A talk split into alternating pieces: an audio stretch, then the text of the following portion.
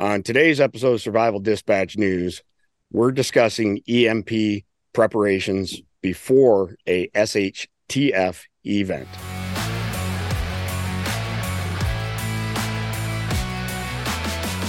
Hey guys, today's video is sponsored by Off Grid Cybersecurity Products. Now, Off Grid didn't pay us to feature their products today, but they did send us some really cool products that I'd like to tell you about. This is the Off Grid Faraday backpack. Now, Faraday is a shielding technology. It has lots of great features. It's got multiple compartments. As you can see, this is a really cool backpack. It's got hidden pockets. It's large enough for a couple days worth of clothes and personal items. Here I've got the Faraday duffel bag. It's got the same Faraday technology, multi-layer shielding technology. It's super tough. When you get a chance to feel this material, you're going to feel like you're going to feel what I feel, and it feels good. There's room for lots of clothes and lots of equipment in this bag. Right here, I've got the off-grid switch wallet. That's what you're looking at on the screen here. This is also a high security phone case that you can put, um, put into stealth mode by cutting off all cell, Bluetooth, GPS, and Wi-Fi signals just by slipping your phone into this pocket. Check out all the great off-grid products in the link we provided. And thanks for watching. And we're back. Today we're joined by Nick from It's Just Sharp in Utah and Tyler from TJack Survival, also in Utah. Uh, welcome back, guys. What's going on? it sounded like everybody's on mute there. So today we're going to discuss uh, EMPs and how we prepare for them because there's no warning. You don't see it coming. You don't hear it coming. And so I want to start at the most basic of levels. And again, I, am not necessarily subject matter expert on EMPs, but I, I, do have a handle on the basics. So there's a lot of contradictory uh, information out there as to whether or not something would or would not survive an EMP. And just to be clear, whether something is EMP protected or not, if something's plugged into the grid, plugged into a receptacle, it has continuity with the grid and we get hit with an EMP, everything plugged in is done. So at the most basic level, if you're going to be prepared for an EMP, your stuff can't be plugged into the grid.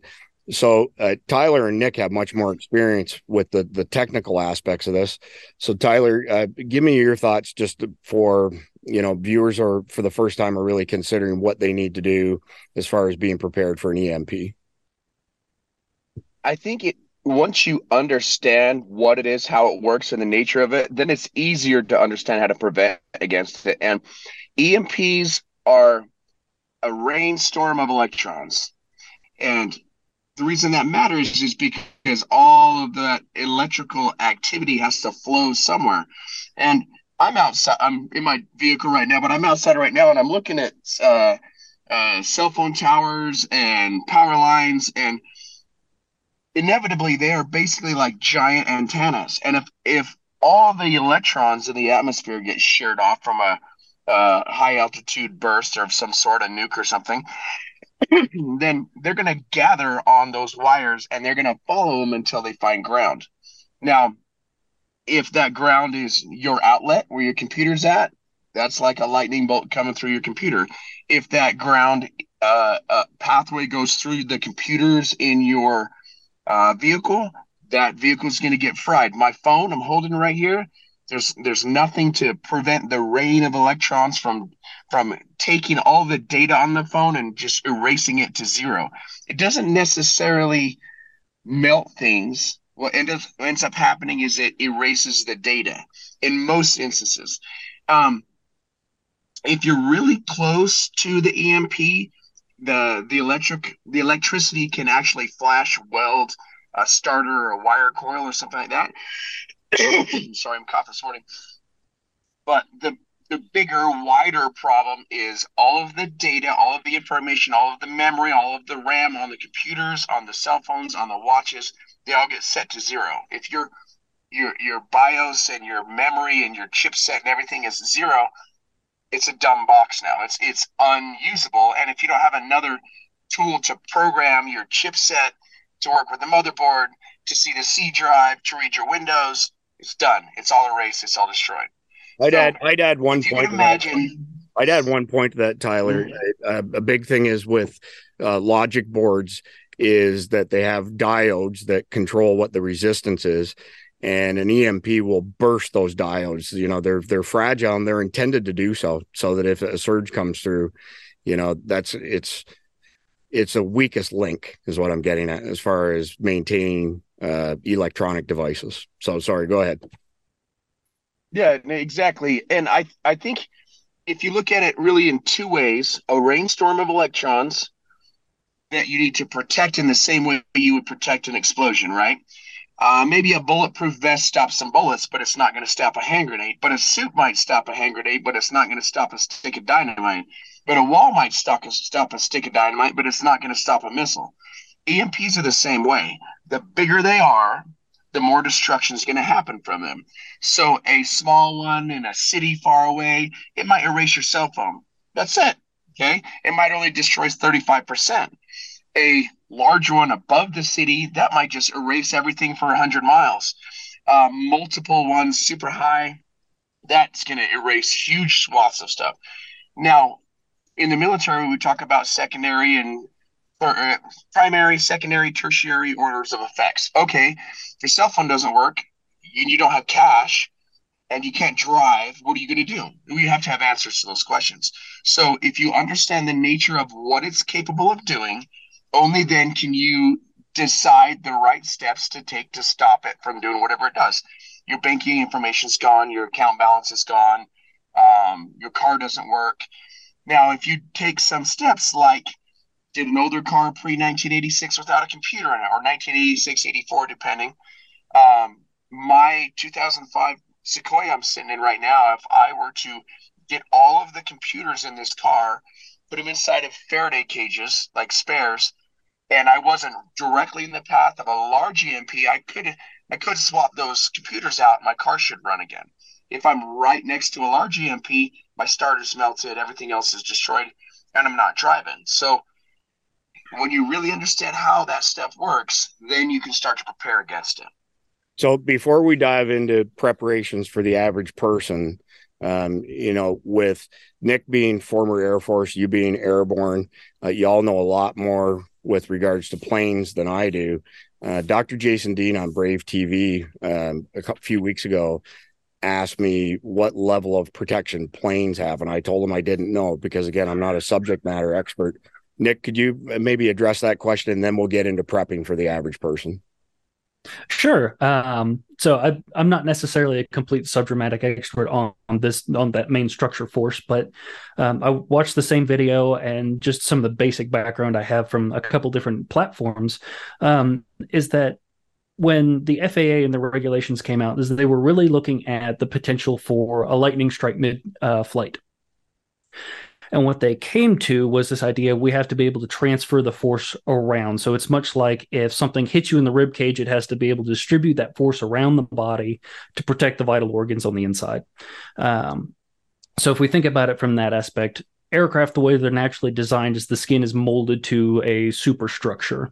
Um, and with that superstructure being mostly metal, um, it actually has a very similar uh, process of as that force comes in, it's able to be transferred around the aircraft itself and then is pushed away. Um, it's not a 100% perfect seal, all of that information, but, um, and that again depends on the aircraft from what I've dealt with. Uh, but for the most part, the same idea is that most aircraft, because of their superstructure type, do sometimes act like Faraday cages in that they can help distribute that energy around whatever's inside. So, uh, probably safe to say that they're EMP protected as opposed to immune, being immune to EMPs, correct? Yeah, I would say that they have some level of um, I don't necessarily know if resistance is the right word, but they have some level of protection to them that will afford you some benefit the same way as sticking a phone inside of a Faraday bag. Uh, right. Whatever you're putting inside of it is able to distribute some of that force away from whatever's inside. Okay. So speaking I think of, there's a I just let me just speak briefly to Faraday bags, Tyler, and then I, I want you to pick up where I leave off on this. So, like for an average person to be prepared, um, you have to have some sort of protection, whether it's a Faraday bag, a Faraday cage, you know, or something even more extensive than that. And, you know, we get sent a ton of products from a ton of different vendors to test. Uh, most of them don't make it onto the channel. We have to really believe in something.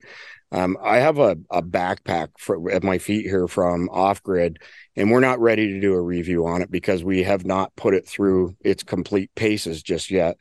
But the interesting thing about this bag and Off Grid's claim to fame is is all about EMP protection and Faraday's. Each of the pockets in this bag, when you open them up, they have a second enclosure, as this one says tablets. And when you open it up, it's a Faraday bag, just like a small individual Faraday bag that you would see.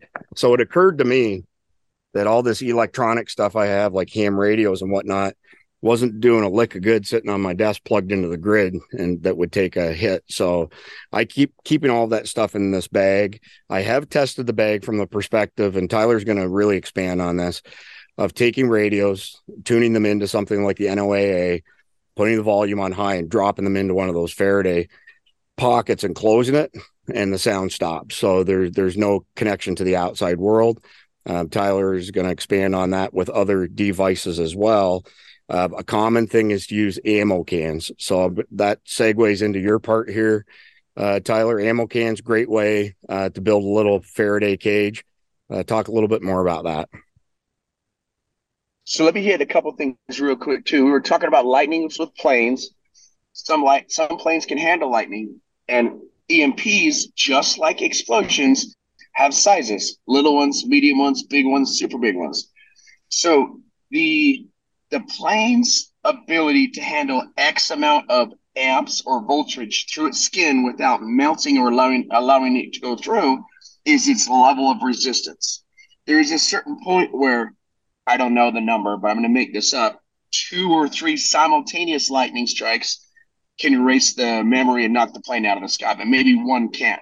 EMPs in the same way, and so are our cell phones. Right? Cell phones use electromagnetic uh, information to communicate. They are just a software defined radio with a coil antenna in them. That's all your phone is. It's talking on multiple frequencies, sending multiple messages to make it connect to different panels on the cell phone tower while talking to your Wi Fi. It's doing a bunch of stuff all at the same time.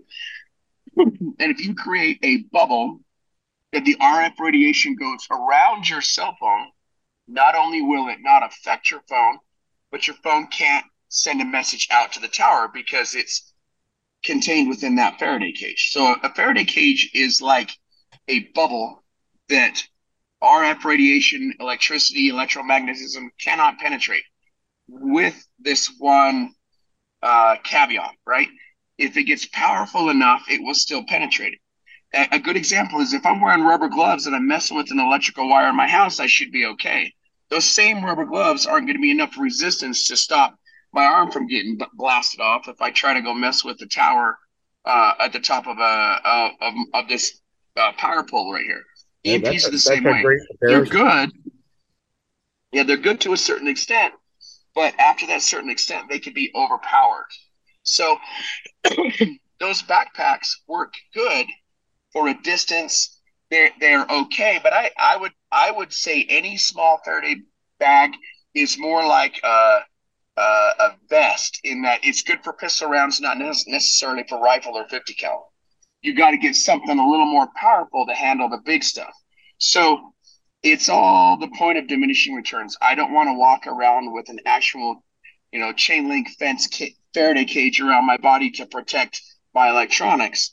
But maybe I do that to one room in my basement and maybe I, I hope that I'm not directly underneath the nuke when it it dumps me because a, a Faraday bag probably won't work. But if I'm 25 miles away, it might work. It depends on how much blast is getting hit. So the, the key here, though, is it's better than nothing and it's substantially better than most.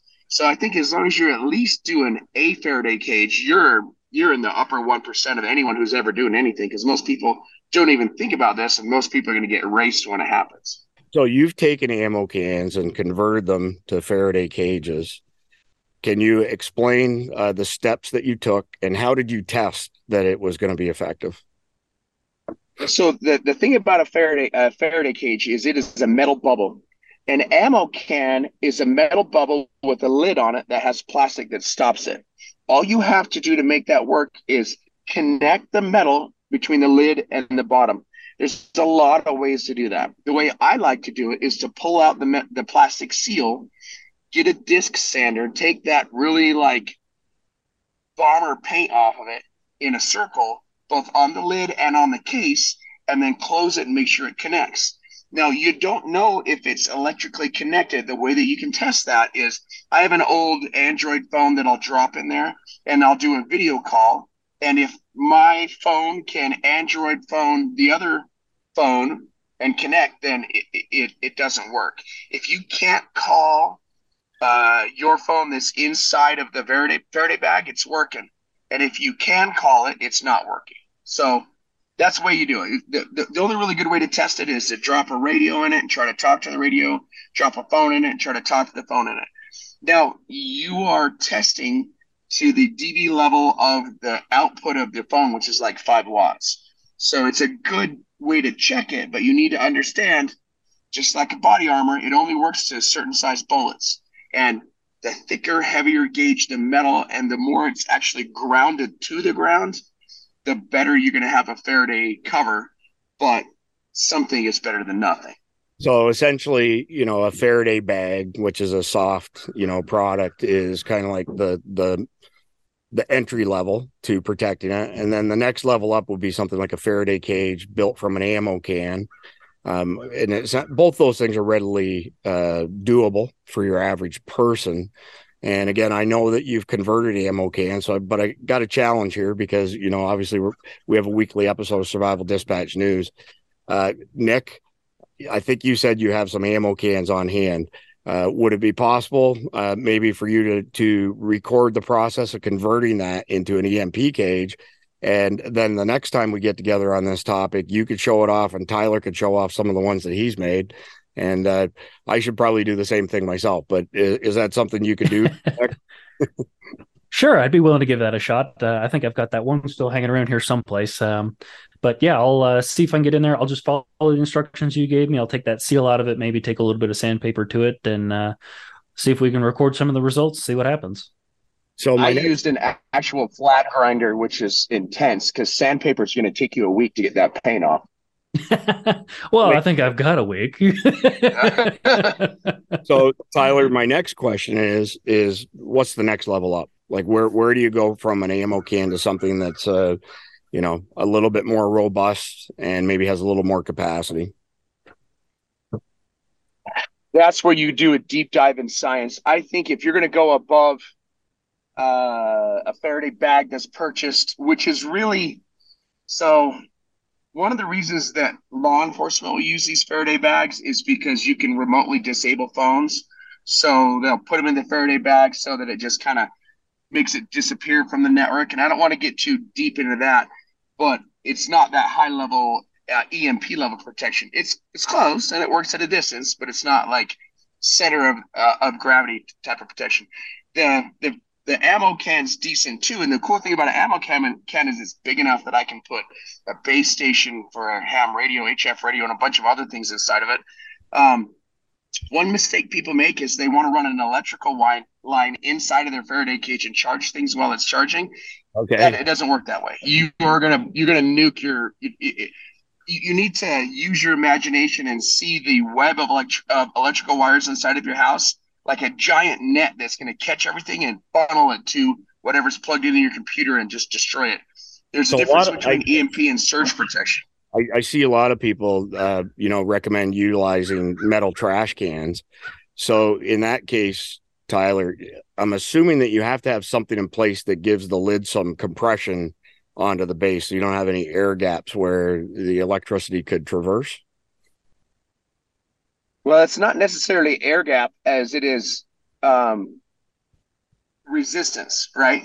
So a lightning bolt is going to follow resistance. If there's a copper wire from the top of your house all the way to the ground, guaranteed that's what's going to hit. That's why if you look on the outside of your house, there is a copper wire drilled into the ground that's connected to your uh, main line And if you follow it further, that's connected to all of the neutral lines in your house. And some people even have it connected at the top. And all that is is a pathway for any shorting, any failure, and any electrical no nos to go to the ground. So if you have a, a can and it's loose, may get some level of resistance, but not necessarily a lot. The other thing too is what your metal can made out of, right? because some metals are more conductive than other metals. So a can would probably work if the lid's on snug and there's no uh, plastic coating or no coating that is going to resist electrical transfer. So you you need to make sure that it electrically flows, and that's really hard to test. Yeah, it would probably work just fine if you tested it. Through throw a ham radio in there, turn it on, put your ham radio on it, and try to talk to it. If you can talk to it, it's not working.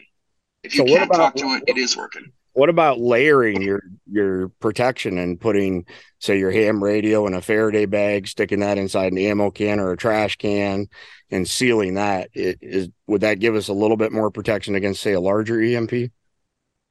It should, but it's also getting kind of crazy because you still want to use your kit, right? So you got to think about what really needs to go into a Faraday cage that you're not going to touch on a regular basis. I would say some cheap ham radios, maybe a solar set of solar panels, some sort of inverter charger, charge controller, a way to recharge those batteries, couple uh, ham radios, old cell phones with pictures and that type of thing on them, um, computers for a vehicle. Those get kind of expensive, but your vehicle's gone, you're kind of screwed as well and then um, just whatever devices, maybe an old hard drive with all your family pictures on it, those type of things. Um, you asked what's the next level up? You can actually Faraday cage the inside of like a, a, a panic room, and all that you're going to do is you're going to have uh, one way to do that would be uh, put chain link fencing on the floor, the walls, and everything, and surround it um, there's ways to do it. Uh, if you have basically a chain link cage inside of a room and it's all connected, that's going to work like a Faraday cage. If you're worried about it, it being connected, just get a little chunk of wire and a hot solder it between your joints, and that's your that's your connection. So you need to you need to think of a Faraday cage like a net, a metal net bubble that isn't penetrated where electricity can hit and go around the things on the inside. You also need to insulate from the ground. So if you do make, I don't know, a, a dog kennel with uh, chain link fence that's a, a square inside of a house, you got to put some rubber mats or something on the floor so that when the electricity does go around it, it's not going to then zap your kit that's touching the floor because it grounds itself to the Faraday cage itself. Lastly, in a perfect scenario, at least one you know, of those big copper grounding stakes right into the ground, push it through your cement, whatever you got to do. That's that's getting upper level. Anything above that is going to be professionally constructed Faraday cage, purpose built by a company that. I mean, that's your best answer, and I know a lot of um, Intel places will try to Faraday cage places. Like I assume Facebook has Faraday cages around their servers or other places like that because lightning bolt will knock out an entire Cray computer if your room isn't Faraday cage sealed off. So there, there's ways to protect it, but we're getting into stupid amounts of money, crazy amounts of planning, and you really need to sit back and say, what do I really need? Communication, computers, my vehicle to function. So at a minimum level, a couple ham radios, solar panels, charge controllers, computers for your car, uh, hard drives, those kind of things. That's kind of where I would go on something like that. That that's a great list, Tyler. Uh, really appreciate that. So we're going to wrap up uh, today's episode, but we're going to come back to this topic uh, more than once. Uh, appreciate y'all joining us today. Thanks, Nick. Thanks, Tyler. Uh, hope you all have a great day out there in Utah. And for our viewers, uh, if you could help us a little bit with the algorithm and like this video and subscribe to our channel, enable notifications, share it, comment, all that stuff helps very much. And we appreciate it. Thanks for tuning in to Survival Dispatch. And go, go subscribe to Rumble. Yes. And, please subscribe to our Rumble channel, which is at rumble.com slash C slash survival dispatch. they'll be a link down below uh, for you to get there easily as well. Thank you, Tyler.